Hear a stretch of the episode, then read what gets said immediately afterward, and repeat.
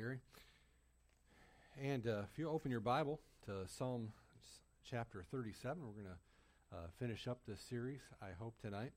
And uh, doctor's orders, a spiritual prescription. Uh, the doctor's orders, a spiritual prescription, in Psalm chapter 37. And if you look there, and if you don't have a Bible there, uh, we'll read these first few verses from Psalms chapter 37 and just review just momentarily and get into our last uh, couple thoughts of uh, this series. Bible says, "Fret not thyself because of evildoers, neither be thou envious against the workers of iniquity, for they shall soon be cut down like the grass, and wither as the green herb. Trust in the Lord and do good, so shalt thou dwell in the land, and verily thou shalt be fed." Delight thyself also in the Lord, and he shall give thee the desires of thine heart. Commit thy way unto the Lord, trust also in him, and he shall bring it to pass.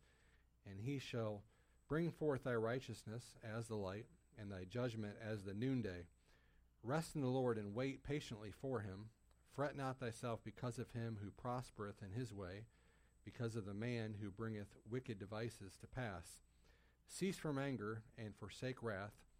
Fret not thyself in any wise to do evil, for evildoers shall be cut off, but those that wait upon the Lord, they shall inherit the earth. The first point we had there, of course, the first prescription was to fret not. All right, fret not.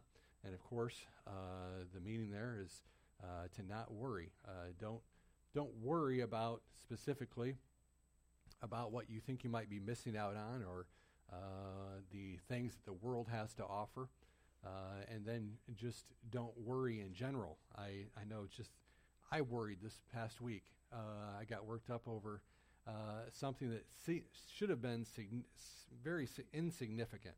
Um, we I had taken and gotten gas in the, the new white van, and uh, and Pastor has four keys for the white van that he had made, and uh, he specifically said, uh, have you take this key, get gas, uh, but don't lose it. Don't lose the key. And uh, I put it back in my wife's dress. So after I got done, I I I put the key in my pocket, and I was gonna I was gonna you know make sure I take it right back over to the office. And I was walking across the parking lot, and uh, there was some trash. I picked up the trash, and uh, I threw it into a trash can and uh, and then not knowing I had thrown the key in the trash with it, and so I turned my house upside down looking for that key. I thought I had lost it on my pocket or something. And uh, I, I told my wife, I said, you know, it's just a key. It's just a key. Pastor will be, I'm sure, okay with it. She said, uh, no, he probably won't be. And uh, she really helped me not worry about the situation.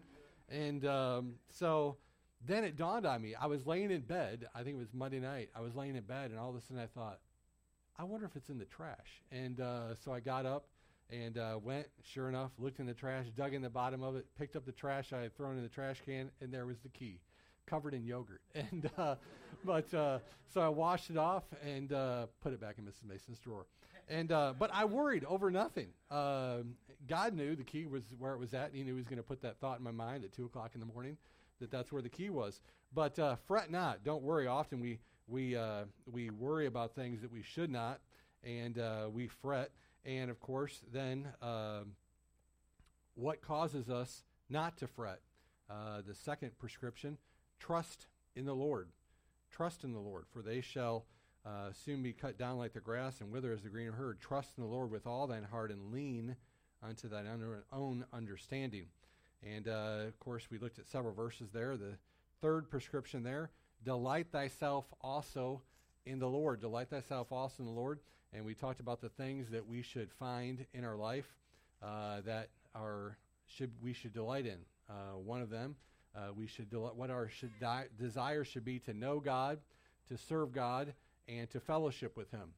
And uh, we talked about discont- uh, not being discontent and knowing that like Gary said, uh, everything God has for us, He'll bring into our life, and, and anything that we don't need, He'll make sure that we don't have in our life. And uh, don't let discontent come in. Delight thyself also in the Lord by doing what we know that the Lord wants us to do, not being discontent. And then uh, the next prescription commit thy way unto the Lord. Commit thy way unto the Lord. That's the fourth one. And uh, for sake of time, we'll just keep going here. And the next point was rest in the Lord. That was last week's uh, point. I gave the two statements.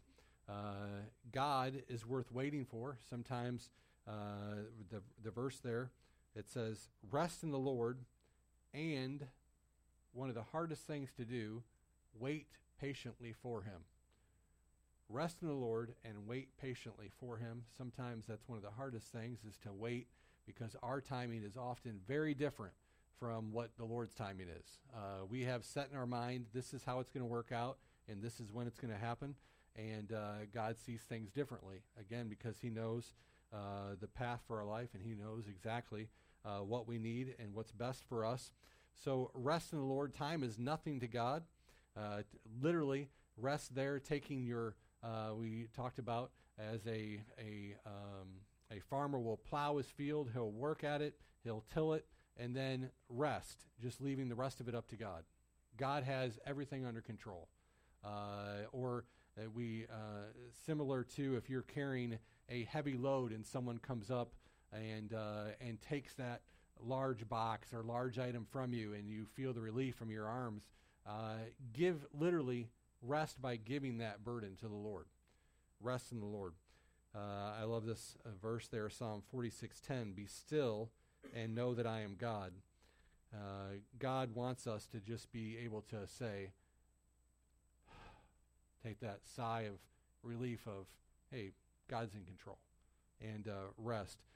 The last verse, or the last uh, uh, prescription here, is cease from anger. Cease from anger. Cease from anger and forsake wrath Fret not thyself in any wise to do evil. Leave here in this uh, this cease from anger. Let me just read one other, uh, two other verses here that were not on the slide. Uh, verse number nine: For evildoers will be cut off, but those that wait upon the Lord they shall inherit the earth. For yet a little while, and the wicked shall not be.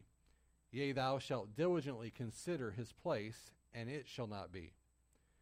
Don't allow anger to creep in from jealousies of the temporary pleasures of those who do, evil. Referring back again to the beginning of the passage about not worrying about the things of this world. Well, you may have uh, that person in your workplace that uh, always seems to just have everything going great. They may even be the type of person that constantly uh, belittles you or criticizes you for your belief or your stand for your faith. And often uh, what starts out as envy or jealousy of, boy, I wish I could have that.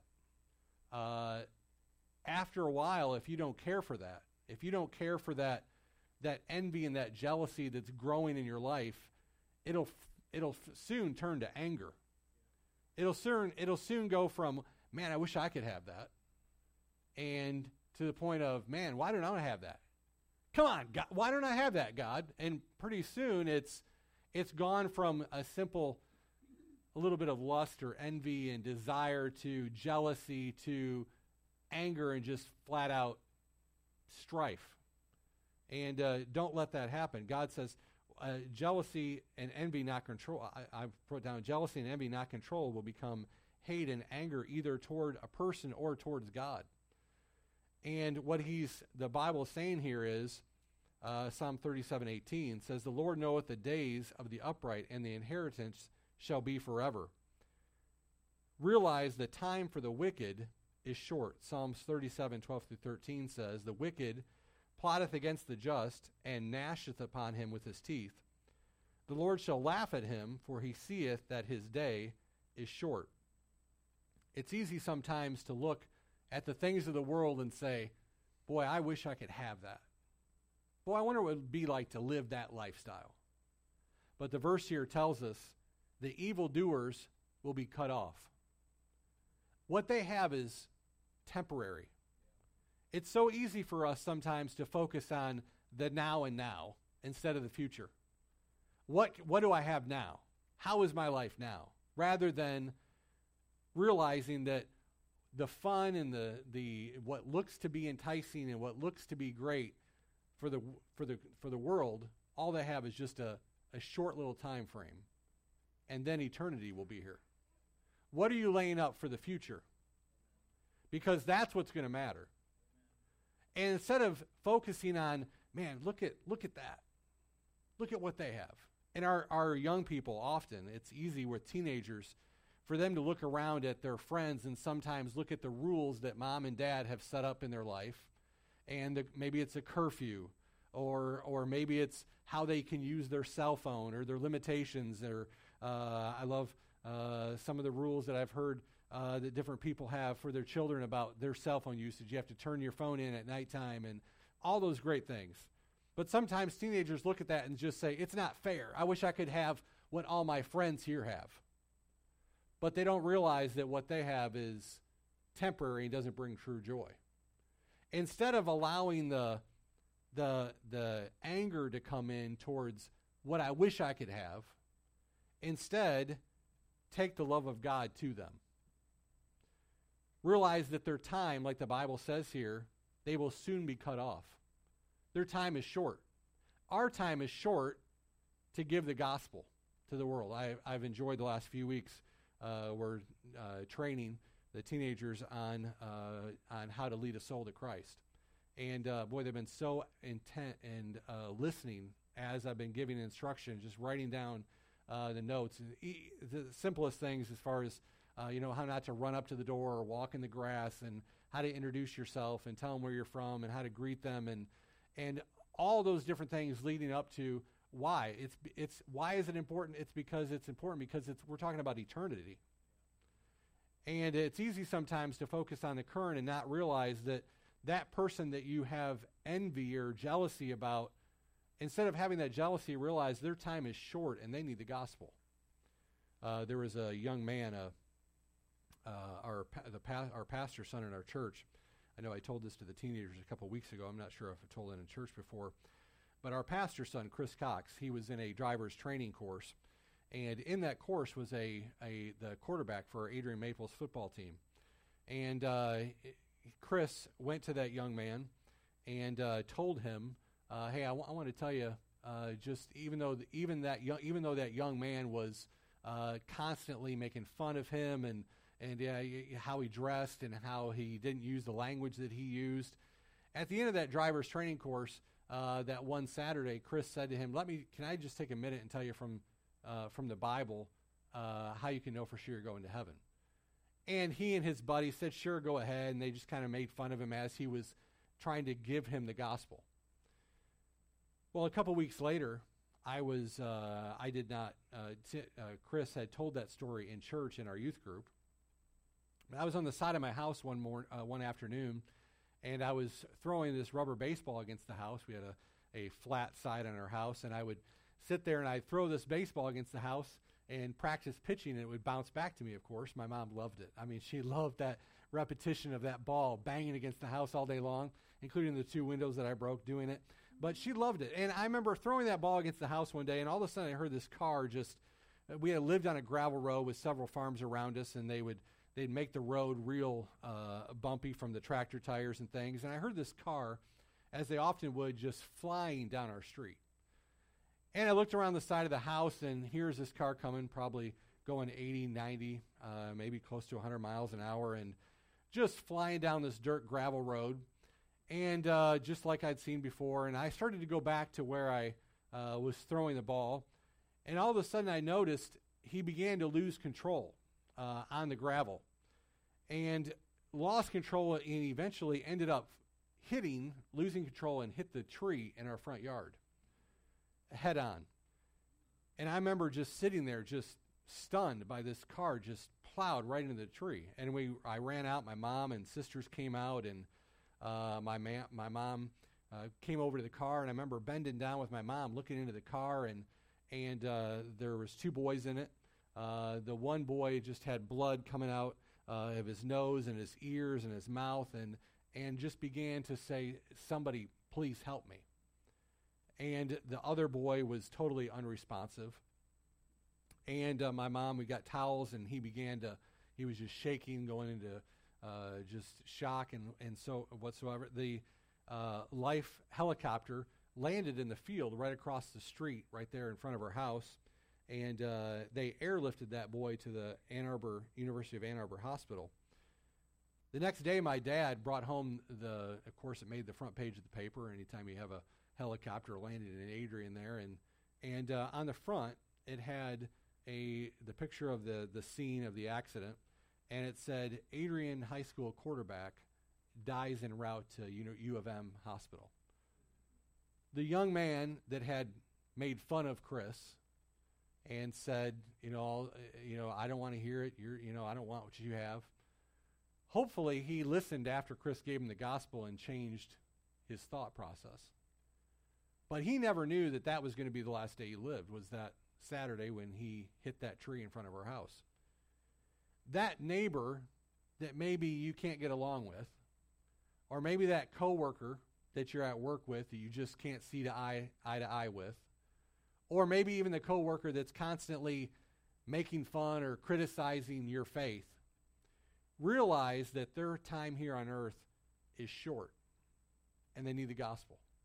They need us to take out a gospel tract. And the last two weeks, I've been giving, as the teenagers leave, I'll give a tract to each one of them and I'll say, challenge, take this and just give it to one person this week. And this week, if they give it to one person, uh, they get a prize on Saturday if, or on Sunday if they have. And uh, I say to them, Do you know who gives out gospel tracts? And this was a statement that uh, our former pastor, John Wilkerson, used to always say at the end of every service Who gives out gospel tracts? And it's the people. Do you know what it is, Evan? The people that carry them. And uh, I always say, carry a gospel tract because the people that give out tracts are those that carry them. And uh, so give out a gospel tract.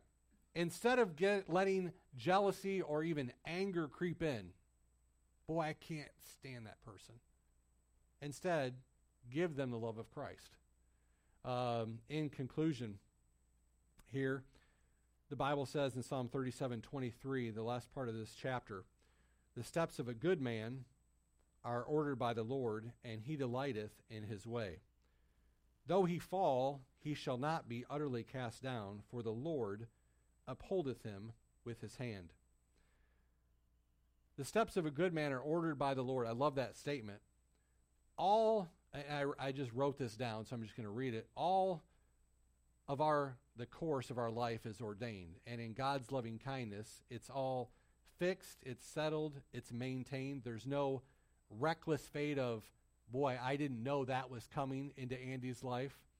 Uh, there's no chance of, boy, I didn't realize that that road was coming or that that step was going to be there. God has a divine guidance in our life if we just follow it. And I put down here if you follow after the Lord, if you allow Him to control your steps, even though sometimes we're going to fall. The Bible there doesn't say if you fall, it says though he fall. All of us are going to fall. All of us are going to end up in times where, uh, whether we slip or whether we're pushed down, we're going to fall. Uh, whether you find yourself uh, like Jonah did, uh, deep in the belly of a whale, uh, or whether you find yourself like Shadrach, Meshach, and Abednego in a fiery furnace, uh, God is with you at every moment of every time in your life. And if you just follow after God and you fret not, you trust in the Lord, you delight yourself also in the Lord, and you commit thy way unto the Lord, and you rest in the Lord, and cease from anger. And those are the doctor's orders from this passage of Scripture. And if we can do all those things and just come to the point where we say, God, I know you're in control. And though I fall, I know you're still in control. And the things that the world has to offer are temporary and they're not worth fretting over or being concerned about. But instead, I'm going to take the love of the gospel and the love of Christ and show that to them in not only my words by telling them, but also by my actions. And it's so easy to find ourselves in each one of these situations.